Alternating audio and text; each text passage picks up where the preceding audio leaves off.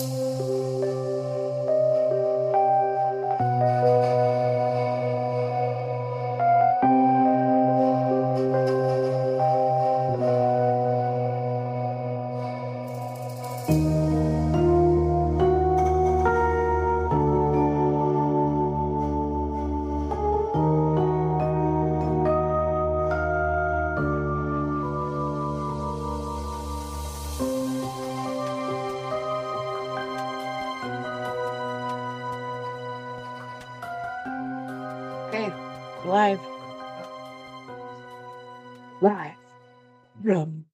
Nampa, Idaho.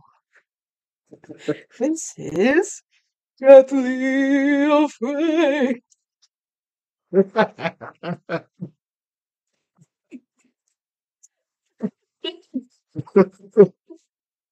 I'm still so loud, you guys. Tried. I don't know what to say now because you're. That was pretty good. That was pretty loud for you. Oh, sorry. I got like super close. That's okay because you're so quiet and I'm so loud. That's why my mic's down. And my mic's all the way in. I can scream into it. Oh, that was loud. I just wanted to start off this episode and apologize for our audio last week.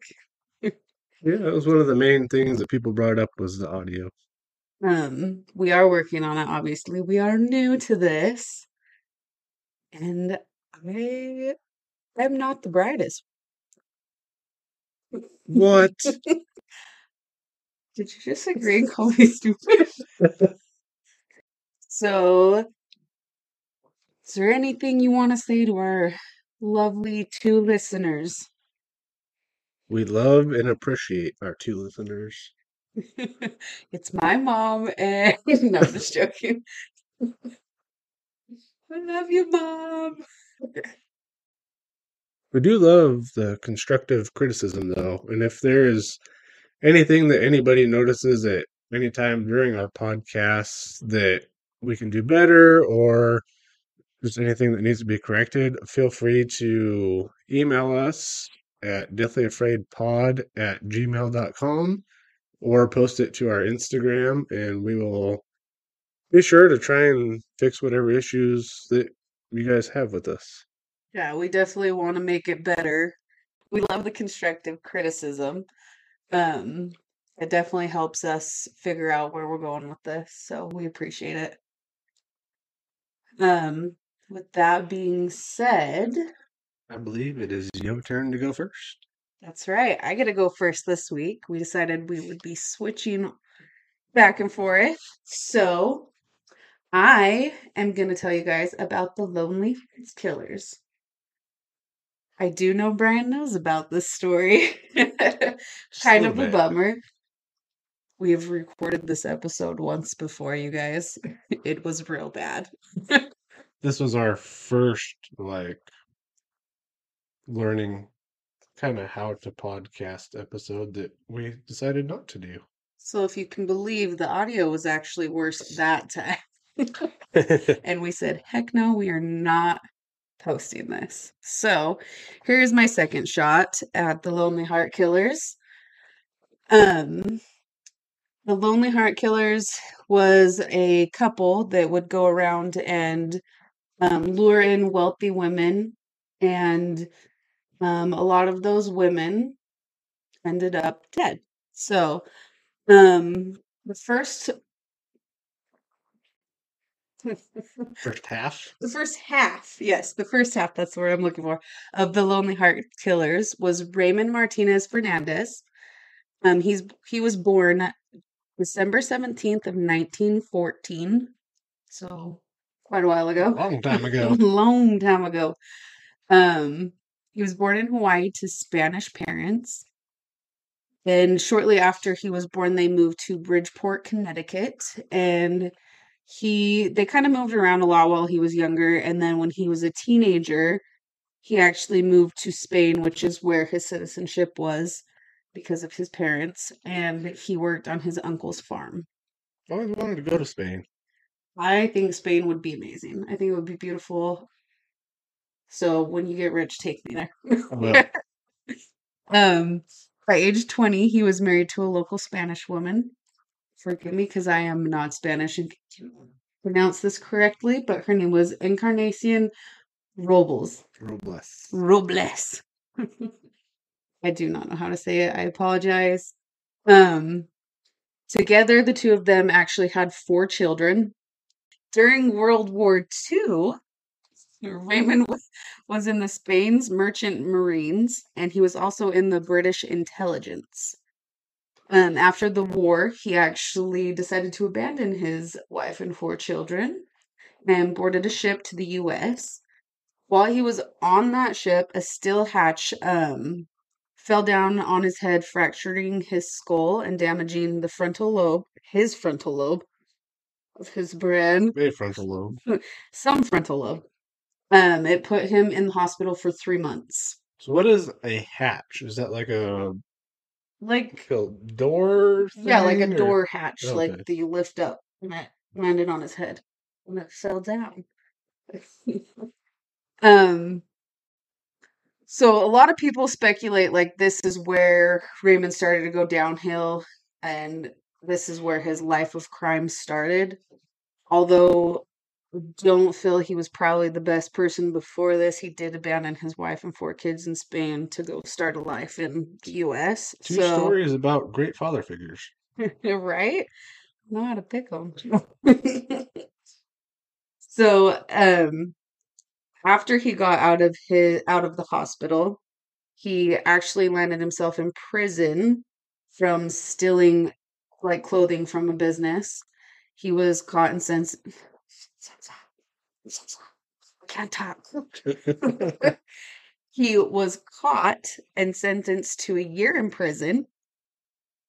While he was in prison, um, his cellmate, who was Haitian, actually taught him how to do voodoo and black magic. Raymond claimed this gave him irresistible power over women. How I won you over. Wow, voodoo. Your voodoo. Raymond often used voodoo to lure in lonely, wealthy women, and he would swindle them out of their money. And that is not even where I was at. Okay. He was in prison. He had a Haitian cellmate. The cellmate taught him how to do voodoo. Okay. Okay. We've established the voodoo and the black magic. That's how you won my heart Yep. with your voodoo. We thought it was them sweet moves, but apparently it was the voodoo. Raymond, Raymond claimed it gave him irresistible power over women. He often used voodoo on women that he would lure in through the Lonely Hearts Club. The Lonely Hearts Club was a column in the paper or a magazine that single people would write into and they would try to find love or companionship Like farmersonly.com or Tinder. or Tinder. Swipe voodoo. Um, Raymond used these ads to lure in wealthy women and he would swindle them out of their money. Raymond met Jane Thompson while doing this and he took her on a trip to Spain, where at this point he had convinced her to make him the beneficiary of her will. Um, soon after this happened, Jane died of mysterious circumstances. Dang voodoo. You don't mess with the shadow man. They'll get you.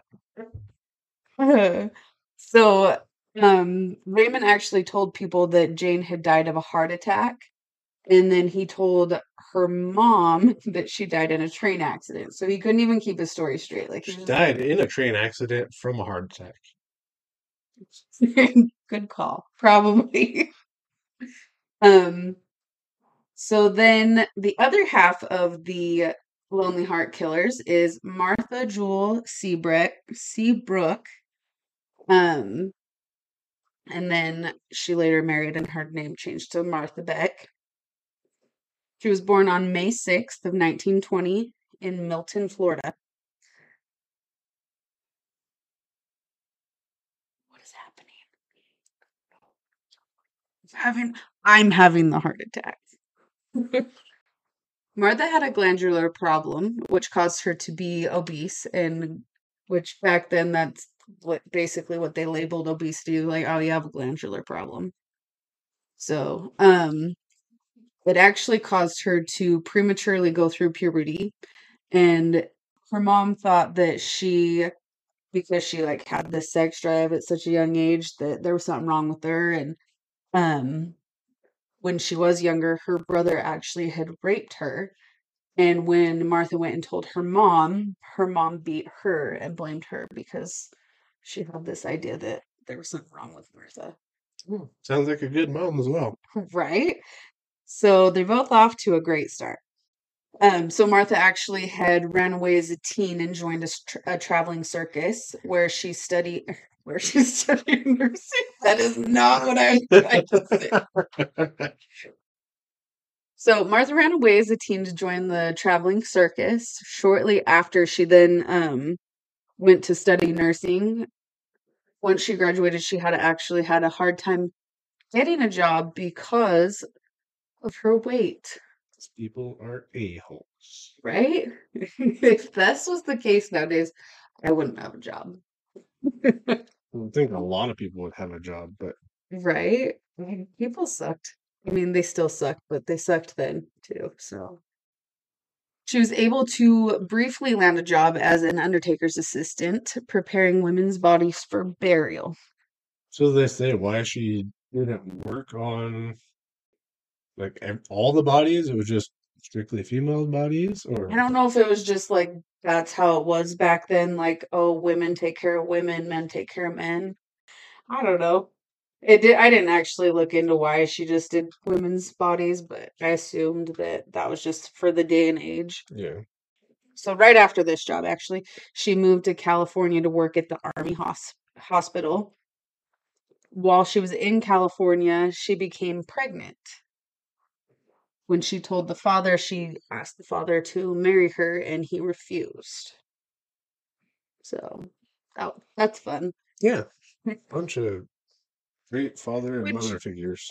But then again, too, like a kid's not a reason to get married, but he also didn't want to be in the kid's life either. So Yeah.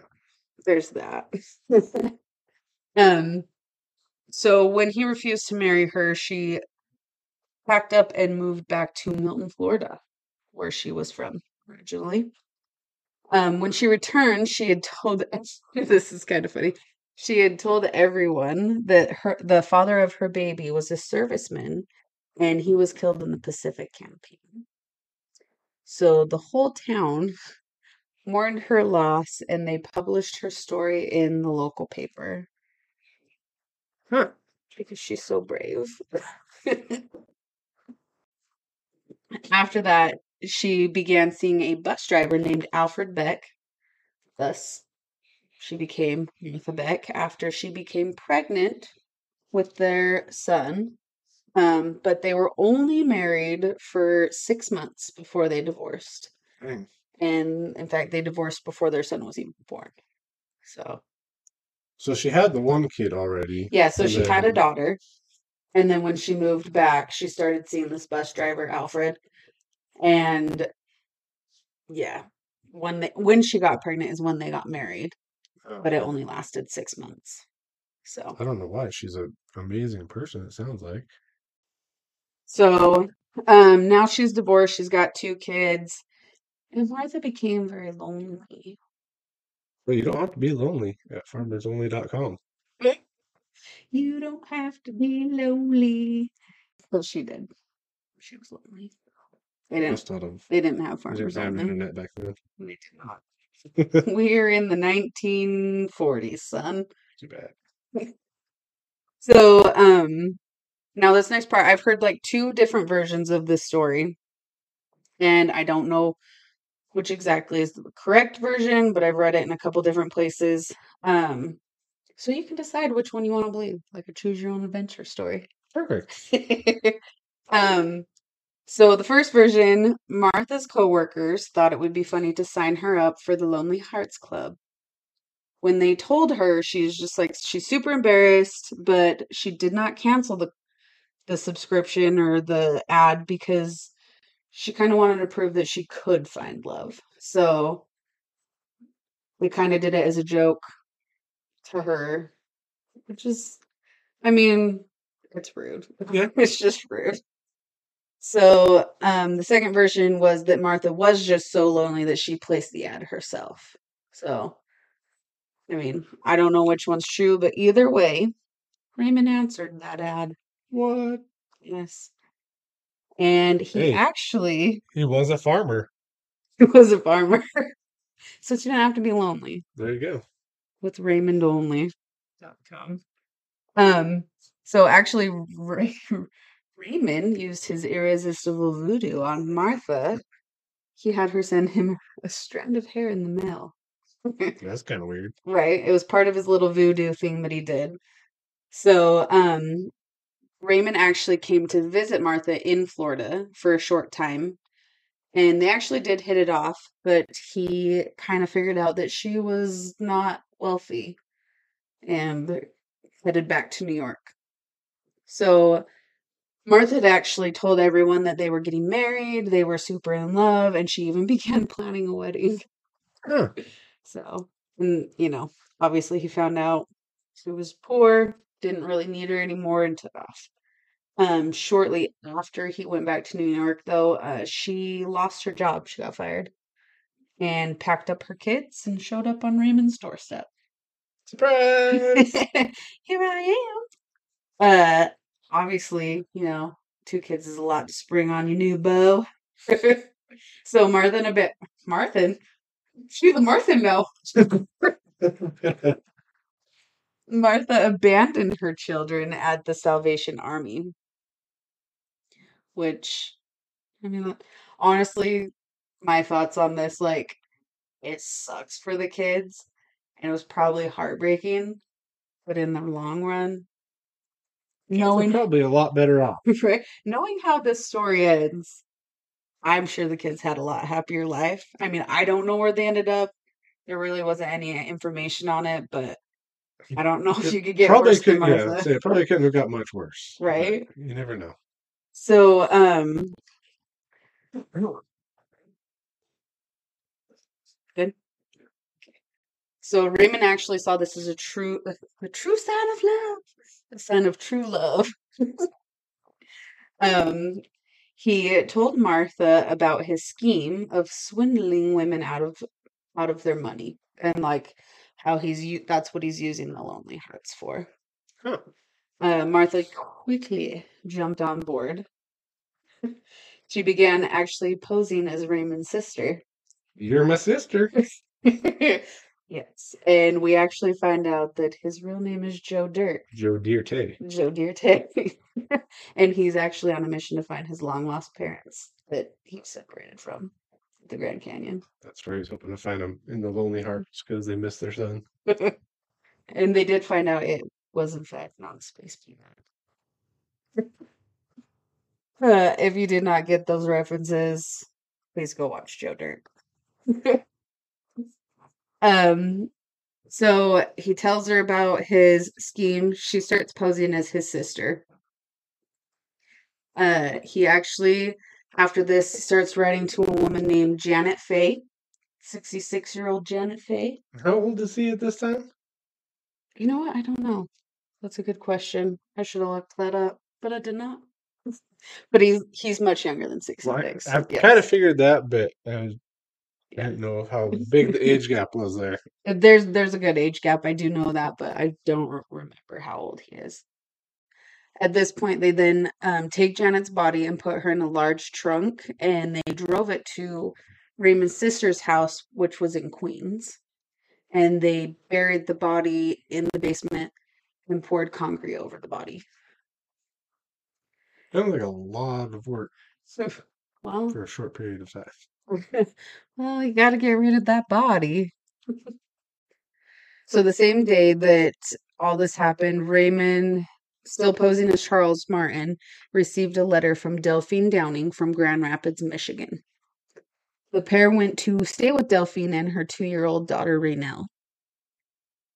Raymond immediately began sleeping with Del- Delphine, which made Martha extremely jealous. She's not happy. Um, did it say how old this Delphine lady was? It probably did, but I I was not good. I would assume she's younger because she's she got is a two year old. she is younger. She's widowed, and um, I actually okay. So there's a movie right called Lonely Hearts that's about this case, Yeah. starring John Travolta as the detective. We should watch it. I didn't know there was a movie about it. I actually did watch it, Oh, but I would watch it again with you. Liked it When did you have time to watch it? in my spare time. so, um, anyway, in the movie, and I did see it somewhere in one of the pages that I seen that Delphine actually they thought she was pregnant with Raymond's baby, and they kind of they did say that in the movie. So I don't know if it's hundred percent true, but I do remember seeing it somewhere else besides the movie. Um, so Delphine actually becomes super suspicious of Raymond when he starts asking her to sign over her money, which obviously she refuses, you How know. would you not be suspicious at that point? Right? Apparently all these other ladies are like, okay, because like in Janet Fay's case, like she had cleaned out her bank accounts and gave him all her money and like sold her house, and that's why she moved to Long barely met? Island. Yeah. That's crazy. Oh yeah.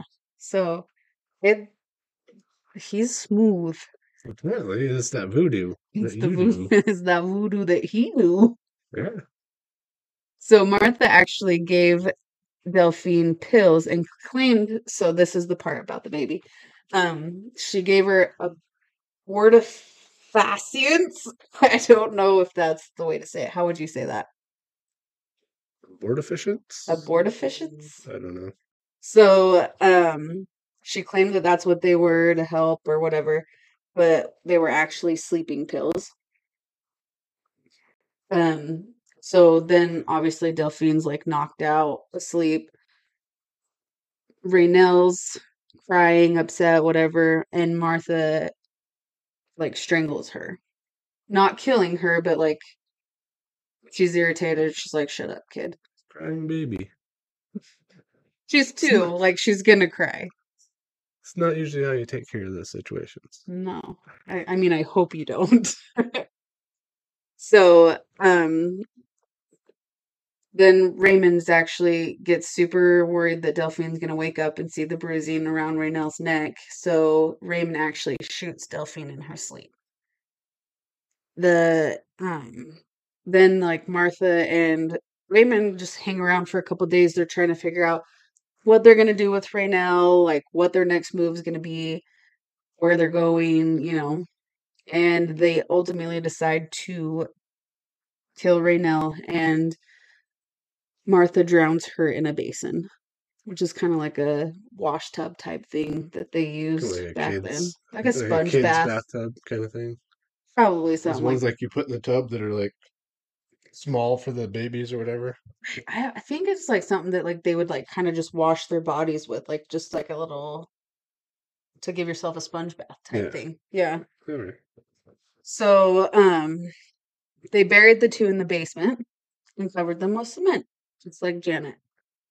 Uh the same day that this all happened, uh, a couple of their of Delphine's neighbors came over, like concerned, asking him to see her or whatever. Um, they talked to Raymond and Martha.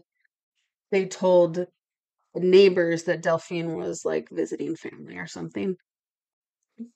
So when when they arrived back at the house, police uh were there waiting for them because the neighbors had called the police. And um when they were asking about Delphine and Rainelle or whatever, they told them the same thing, you know, they're visiting family. Police noted that when they looked into the house that um it basically looked like they were moving, like everything was packed up, ready to go. So they're kind of like, you know, where's Delphine? Where's Rainelle? Whatever. Yeah. And they told them, oh, they're out visiting family, which as the house is completely packed up, they're not believing. Yeah. Um, police did search the house and found the bodies in the basement. So how did they find them if they were like buried in concrete? It was fresh. It was just Oh, that was day. Yeah, they would just done it that day. So pretty easy to Yeah. find. and then from the fact that they found them, you know, in the concrete or whatever, they were able to find Janet Fay the same way because they were like, okay, they're burying them in the basement, covering them up with concrete or whatever. So how did they find out where Janet was buried? Did they get it like out of them or did they So actually, that's what I'm coming up on. Um, Raymond confessed to 17 murders all over the country once they got him. holy crap. Yeah. So he then, after he had confessed to all these murders, he tried to retract it and say, oh, I was just trying to protect Martha from the death penalty because I knew Michigan didn't allow the death penalty and, you know, Mm. other states do. Well, sadly for him, but not for everybody else, they were actually extradited back to New York that did practice the Death penalty. or enforce the death penalty. Yeah. So Janet Fay was actually the only murder they were sentenced for and convicted of How is that? Because they they sent them to New York. They knew they were going to get the death penalty. ah, So kind of like, hmm, weigh your options here. So they were actually sentenced to death by the electric chair. shocking. it was very shocking. On March 8th, 1951, the sentence was carried out at Sing Sing prison. Um, they both died still professing their love for one another. In Beck's final interview with the press, she said, and this is a quote What does it matter who's to blame? My story is a love story, but only those tortured with love can understand what I mean. I was pictured as a fat, unfilling woman. I am not unfilling, stupid, or moronic. In history of the world, how many crimes have been attributed to love? All right. All right, all right. so that is the story of the Lonely Hearts Killers. Very interesting. And now I want to watch the movie since you've already seen it, apparently. Couldn't wait for me to watch it. well, I was doing research and I wanted to see how the movie like measured up to the crimes and everything, what I was reading versus what they actually did in the movie. So Makes sense. that is what I did. I watched the movie. Right. and we're back. So in 2001, a man named Kevin Manis had purchased this Dybbuk box at an estate sale from the granddaughter of a Holocaust survivor while he was looking for supplies for his furniture restoration business. Story goes that he purchased an old wine cabinet from the granddaughter of a recently deceased Holocaust survivor named Havela, who had escaped Nazi occupied Poland.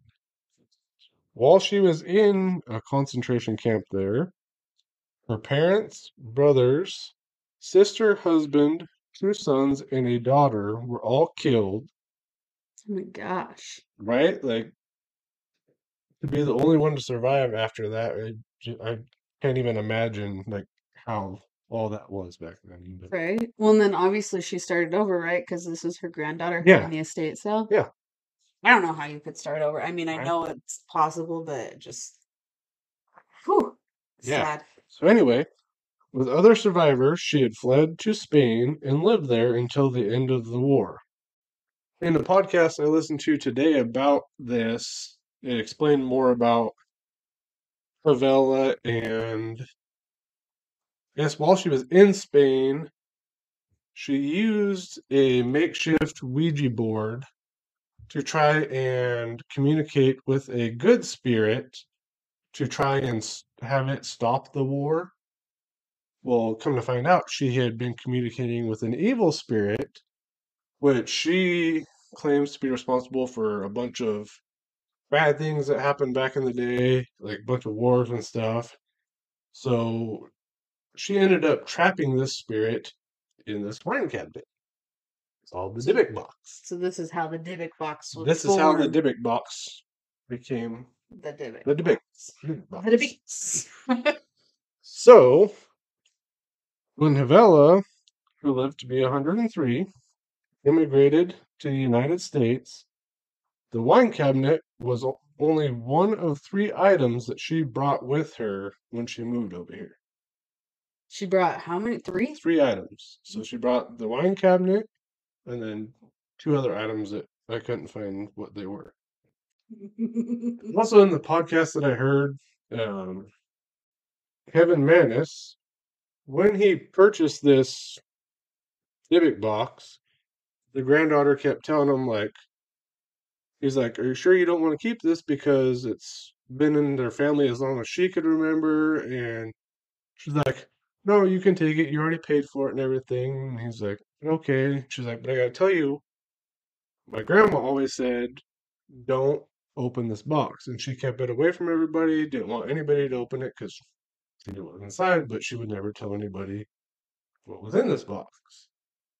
So Kevin takes it back to his furniture repair store, restoration store, and puts it in the basement and has to go out to pick some stuff up. Receives a phone call from one of his workers and hurries back to the shop and was like, Hey, what's going on? Well, the worker told him, like, come with me to the basement. So they go down to the basement, and as soon as he gets into the basement, it said it smelled like jasmine flowers, which come to find out is like a perfumey kind of smell. right, jasmine. Makes And sense. The yeah, flowers, right? Yeah. And so uh, light bulbs had been like shattered, and the employee was the female, and she said she heard unworldly screams coming from the basement before she went downstairs to smell the scent of jasmine and She see went. She went down specifically to smell the just jasmine. smell. She's like, I heard screams and thought there was jasmine down here. But no, so when she went down, got hit with the wall of jasmine scent and seeing that all the light bulbs not were just out, like they had exploded, like shattered to pieces. It scared her so much that she ended up quitting her job because she didn't want to be around. around that. So did she know it was the Dybbuk box at that point, or was she just like, I think she had her suspicions because he had just brought that in there and then, this that, stuff that happened. She started smelling jasmine? Yeah. She's like, this is really pleasant smell. Right. And so I hate it. I think within a week or two, it was Kevin's mom's birthday. Who's Kevin? Mannis, the guy who Oh. just purchased the box. I was like, Kevin's a girl. Kevin. anyway, so he's like, I gotta figure out what to get my mom for her birthday. I have this box. I'll just give her this box for her birthday. I'll kill my mom. thinking that is a great idea. So his mom comes to the shop and he gives her this box for her birthday. Has to go upstairs and answer a phone call. Comes back downstairs and she is sitting in a chair with like a blank stare on her face. Like in a trance, or she, well, yeah, like in a looks like in a trance of some sort. okay. And he tries to communicate with her and she can't communicate at all. Apparently, once he handed her the Dybbuk box, she immediately had a stroke. Oh my gosh. Yeah. And so after that, she he, she leaves it there. They take her to the hospital, and at this point, for a while, she can only communicate by like writing stuff down on like notepads, and so she writes down the word gift, and he's like, "Yeah, I gave you a gift for your birthday," and she's like, "I don't like gift." Okay, so she knew what so gave she her the knew stroke. what gave her the stroke and so kevin had i think he tried to give it to his sister He's like, this thing away from me. I don't want." i think it. she had it for a week and gave it back and tried to give it to his brother and about the same thing about a week and he gave it back and so he finally Did deci- anything happen to the sister and brother, or they were just so like, they would get they would get sick and stuff like that like develop sicknesses that they didn't have before and i believe Kevin when he said he decided to take the box home he started to get these illnesses that he hadn't had before and he was starting to get um, nightmares of he would be out with his friends and they would turn into this old like hag looking lady that would like beat him up and he would wake up with like bruises and welts everywhere and like that is one of the main things that people would experience with this Dybbuk box that have owned it is saying that they would have these nightmares of they would be out with their friends doing stuff, and then they would just turn into these old hags, and So the hags they, would beat them up. do they think that the the entity they're seeing in their dream, do they think that's what's actually yes, attached they to the think box? that's the Dybbuk that's attached to this box. Yeah. And so Kevin had it for a while and decided to post it on eBay again to try and sell it. In which this I didn't find, but I heard it in the podcast that I listened to that a What podcast was it? uh, morbid. Oh, okay. I It love was, Morbid. Uh, yeah, that was a really good podcast on this, and I was glad I listened to it because I found a lot of information in there that I wasn't able to find anywhere else. So, anyway, after Kevin sold it, this college student had purchased it, and I think he had a few roommates that was living with him. And then all of a sudden, crazy stuff started happening with them. It's like they all had the same nightmares where they're out with their friends, they would get beat up, and these guys would like wake up with like solid welts just all over their body from getting beat up in their nightmares. And one morning they woke up to find their um I think it was like an apartment style like sorority house kind of Oh, thing. okay. Yeah, yeah. And they woke up to find that their whole apartment was just infested with like cockroaches Oh, like they were all over the Dybbuk box and like but I Oh, think this came from the Dybbuk box and that right there is reason enough to get rid of that thing. yeah so I mean, do you remember when we lived in Arizona? oh that was bad Holy crap. yeah it's like you'd walk out in our kitchen at nighttime and flip on the light switch and see all the cockroaches like scattered all over the wall so I mean I It know what so they're gross. talking about but We lived in an apartment and you don't how know how many times we had them to come to spray and just never got rid of them. It was so bomb nasty. and everything yeah nothing worked We were so happy to move. right Maybe the Dybbuk box was in our closet. it could have been honestly it's everything I was finding was saying that They said there were 10 authentic and original Dybbuk boxes created.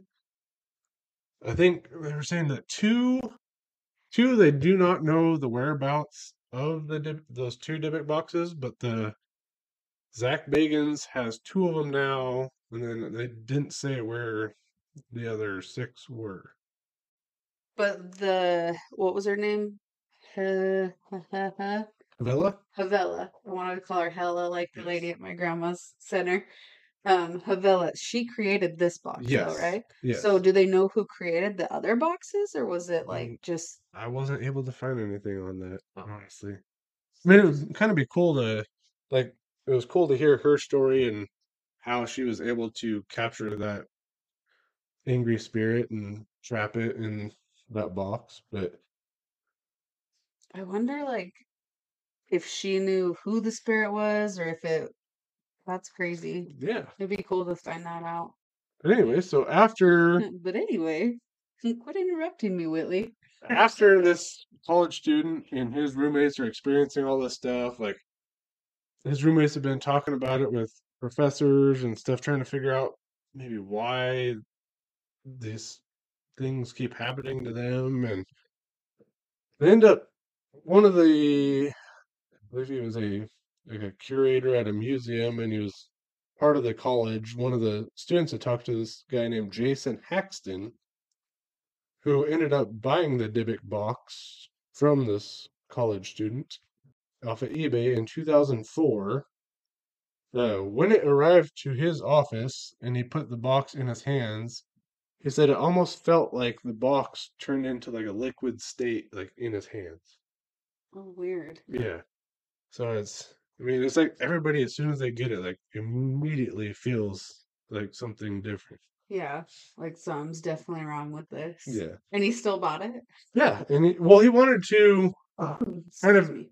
study, like it was like a scientific thing for him. He wanted to study it and see like what was going on with it. Like he ran, Oh, so he knew it was haunted. when he yeah, bought it. yeah, he knew it was Okay. haunted. So he Did was, a college student know? I think, know? I believe it was in the eBay ad every time that it was a haunted. so? Yeah. Okay. So people weren't just buying it, getting tricked. Yeah. Okay. So That's good. everybody knew. So after Haxton received this box, he said it felt like it turned into a liquid state. He also said that he felt like a knife was going into his gut. Whoa. Yeah. He also said he felt paralyzed in pain when he goes to bed. He he also has these terrible dreams of a hag that seems to come with the box that would beat him up, and it's just everybody would get these bruises and welts from this hag beating him up in their nightmares. Ugh. So, eh, but it's still never been opened. It's still been. It closed? has been opened. Oh, okay. Everybody, almost, I think the college student was the only one so far that has not opened this box. But it's still just attached to the box. It Yes. didn't like escape. No, But like, so did opening? Nah, nah, nah. Did opening it like? Is that what kind of made stuff start happening? I believe so. Yeah. Oh, okay. Okay. I Yeah, think I 'cause missed that. part. After Mannis bought it, and the granddaughter had told him not to open it, he had opened it once he took it to his house. Okay. So she told him Yeah. not to, and he was like, "You don't tell me." Yeah, and so all he found inside was like stuff that they would use to perform like an exorcism. Like there was, I think, two locks of hair. There was um, like a statue with Jewish, some Jewish writing on it, which the Dybbuk. In the box. Yeah. So the Dybbuk box actually is a concept from Jewish mythology. So they, I mean, everything in there was stuff that they would use to perform an exorcism to try and get rid of of a Dybbuk. It's like if a Dybbuk attached to a person, they would have to undergo An like an extensive exorcism to get rid of this Dybbuk. Okay, so did somebody get exercised? No, this was just stuff that was Uh, that in was the in box. Yeah. So if you open it, you got you're prepared. You're Yeah. gonna get ready to exercise. Right? Get fit. So, anyway, Haxton, who had spoken with scientists and rabbis, they had told him, after he explained everything that was going on, to put the box into a wooden container lined with gold to neutralize its destructive force. Which he did, and it worked. As soon as he put it in the box lined with gold, all of his ailments went away. He didn't have the nightmares anymore. Like everything just seemed to neutralize out, and he went back to living his life. okay. So, I mean, at least I mean- something seems to kind of, They don't like gold. right? Or she really likes gold and she's like, I'm gonna stay here. I'm I feel rich. Girl, look at me. So, yeah, after doing this, all his medical issues cleared. In the fall of 2004, Haxton had sold his, the rights to his story to Lionsgate, which in turn released a movie called The Possession. Did you Which- watch that? I have not watched it, and I really want to watch it now. We'll watch that And I one will together. wait for you. Oh, thank you. I will not wait for you. Apparently. So, this movie is about a family who must overcome an evil spirit that inhabits a young girl's body after she buys an antique wooden box at a yard sale. Oh. Weird. Kind of like the original story. right. Except the little girl didn't buy it. Yeah, except a little girl. didn't buy Kevin- it. Kevin Kevin's a girl? Right? So, also in the podcast today, I learned that uh, after the filming of this movie, The Possession, they had taken all the props from the movie and stored them in this one specific warehouse. And shortly after that, um, all of the lights that weren't being used, like even ones that weren't being used, had exploded.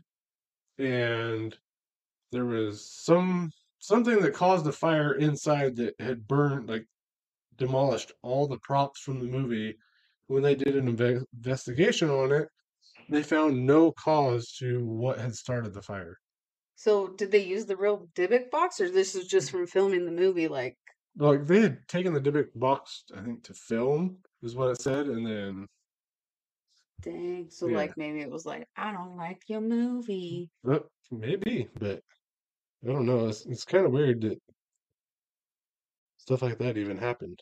Yeah. According to the Jewish folklore, the only way to stop being possessed is to find a great rabbi whose holiness is key to getting rid of the spirit. Mm, Horny rabbis. I found one. If you're haunted by a Dybbuk.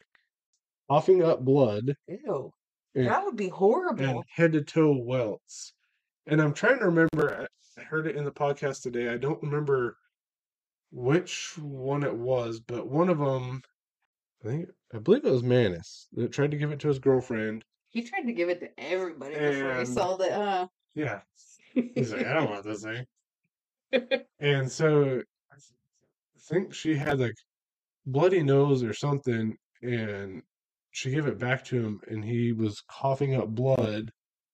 And then one day in the bathtub, they said he coughed up two handfuls of like that, like that nasty mucusy crap that you get when you're sick. Ew. Yeah, Handfuls. two Why is he catching it in his hand? He's in the bathtub. You don't want that crap falling in the bath while you're taking a bathtub. Ugh. I don't want it in my so- hands either. right? Well, why would be like? I don't know. You're in the bathroom. Go to the toilet or something. I don't know. Do we think so? Haxton um, put this box in the the gold box. He after a while he decided to put it in like a military grade container of some sort and buried it uh, before later Before later. before later uh, he decided to. So I found it said he gifted it to Zach Bagans, but another in that podcast I listened to today, they said that Bagans bought it from him for like ten thousand dollars. So I- I don't know. I don't know which one's true. This story said that he I don't know gifted it to Zach you Bagans, would want to pay for it curse. Like, hey, right? here's ten thousand dollars. Can you give me some ailments? Yeah, I, it doesn't make sense to me. So once Bagans got it, he put it in his museum in Vegas, which you can go visit. Unless you don't book your search. Yes, if you want to go visit it, book your tour in advance, not the day before you go to do it, because don't you be won't be able to. And ruin your dang trip because that's what I did. Yeah, it was very sad. I'm still salty. So he puts it in his museum, uh, puts a plexiglass cover over it, and I believe it was 2018. Post Malone goes to his museum to kind of visit it and see everything, and Bagans decides to take the plexiglass cover off and touch it.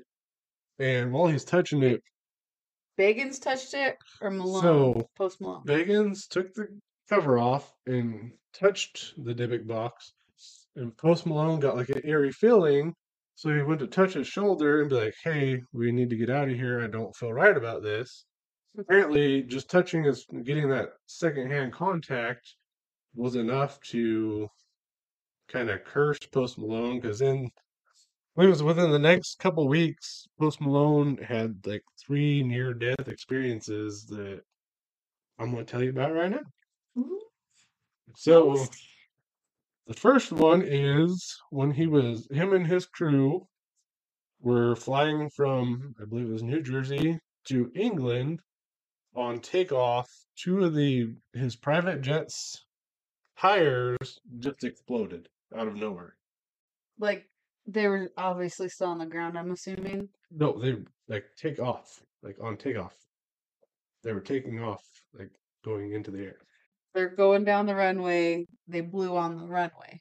Or I think just after takeoff, like so, once they had cleared the runway. so when they go to land, they have no tires. Yes, but the pilot was still able to land the plane safely. Oh, okay. Which, I mean, that would scare the living crap out of me. yeah. I'm sure it'd be loud too, so Oh no, kitty! I bet that gave him a dang heart attack. yeah. So, followed by that, um, three armed robbers showed up to one of Post Malone's old houses, thinking that he still lived there, and um, pistol whipped the current owner, and while they were beating him, were asking like, "Where's Post Malone?" I was gonna say like I thought you were gonna tell me they thought it was Post Malone. I was like, how could they not tell it wasn't Right? him? So anyway, they beat that the home the current homeowner asking the whole time like, "Where's Post Malone at?" Like he's supposed to be here. They He's supposed to be here. We checked his schedule. they stole cash, jewelry, and cell phones worth twenty thousand dollars from these homeowners. So not only did they get pistol whipped thinking that they were Post Malone, or thought Post Malone still lived there, they had twenty thousand dollars worth of their stuff taken.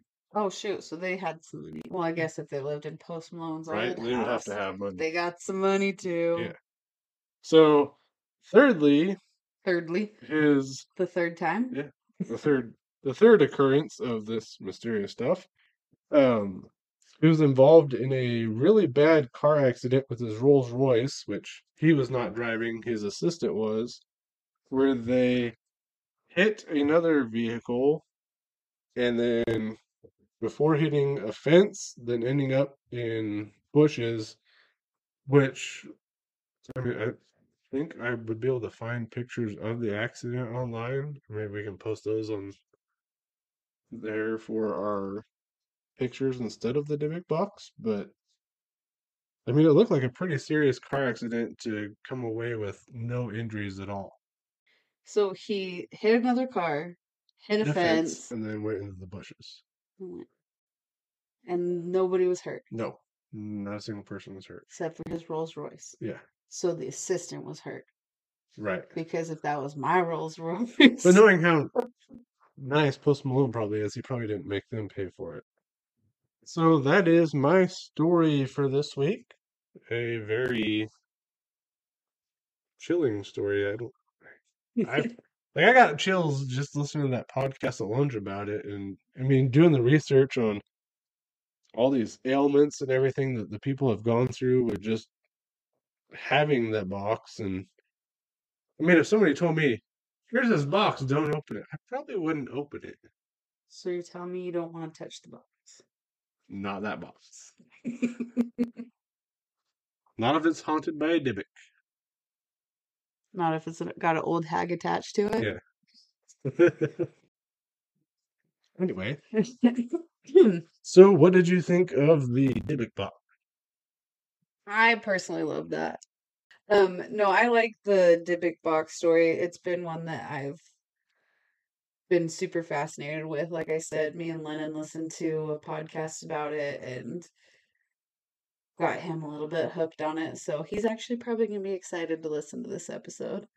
Right. And I- think I was more excited to go see it before actually researching it. And now that I have done research on it, I don't know that I want to see it. So I missed my chance on getting you to the Zach Bagans. Museum. You know how I am with flying though, and like crap happened while we were on a plane after seeing the Dybbuk box, I would probably never fly again. But we're not actually going to touch the box. People just looking at it though have like said they've gotten sick and like weird crap's happened. Like that I was sick two weeks ago. so that the last guy that had had it box. that Jason Haxton. So they said that when he got it and had it in the lab to do the research and stuff on it, all of their computers lost all of their like saved data. Like all the computers crashed, all their like important stuff was like wiped from their computers.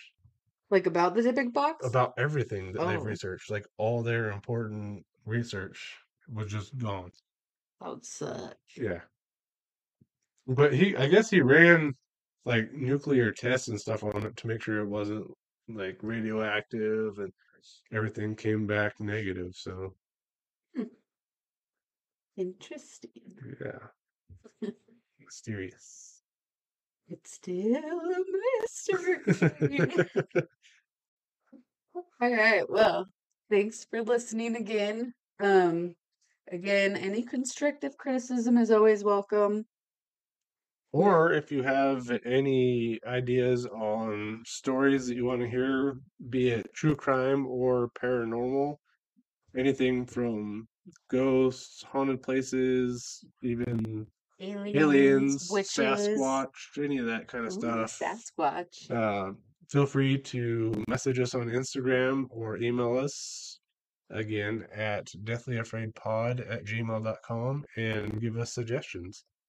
Also, if anybody has listener stories they want to send in, um, we eventually would like to start a listeners episode like once a month, reading your guys' stories. So we think that would be really fun. That's one of our favorite parts of a lot of the podcasts that we do listen to. So we'd Yeah. like to start that. It'll be a lot of fun. And hopefully, we get a lot of interesting stories sent in. Yeah. So like, rate, review, get us out there. Um, you said we're on Instagram. Yep. Cool, cool. Instagram and Facebook. Yes, we have a Facebook group. Yeah. Deathly Afraid podcast, if you can believe it. All right, well, adios, muchachos. All right. We'll see you guys next week for episode three.